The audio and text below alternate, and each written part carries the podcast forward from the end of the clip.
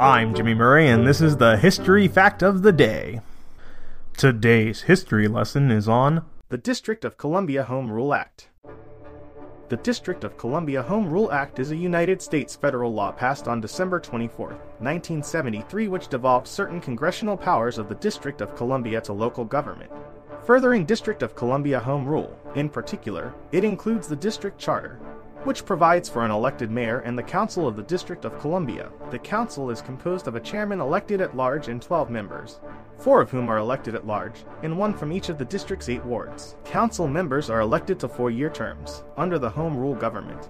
Congress reviews all legislation passed by the Council before it can become law and retains authority over the district's budget. Also, the President appoints the district's judges, and the district still has no voting representation in Congress. Because of these and other limitations on local government, many citizens of the district continue to lobby for the greater autonomy, such as full statehood. The Home Rule Act specifically prohibits the Council from enacting certain laws that, among other restrictions, would lend public credit for private projects, impose a tax on individuals who work in the district but live elsewhere, make any changes to the Heights of Buildings Act of 1910, pass any law changing the composition or jurisdiction of the local courts, enact a local budget that is not balanced, and gain any additional authority over the National Capital Planning Commission, Washington Aqueduct, or District of Columbia National Guard.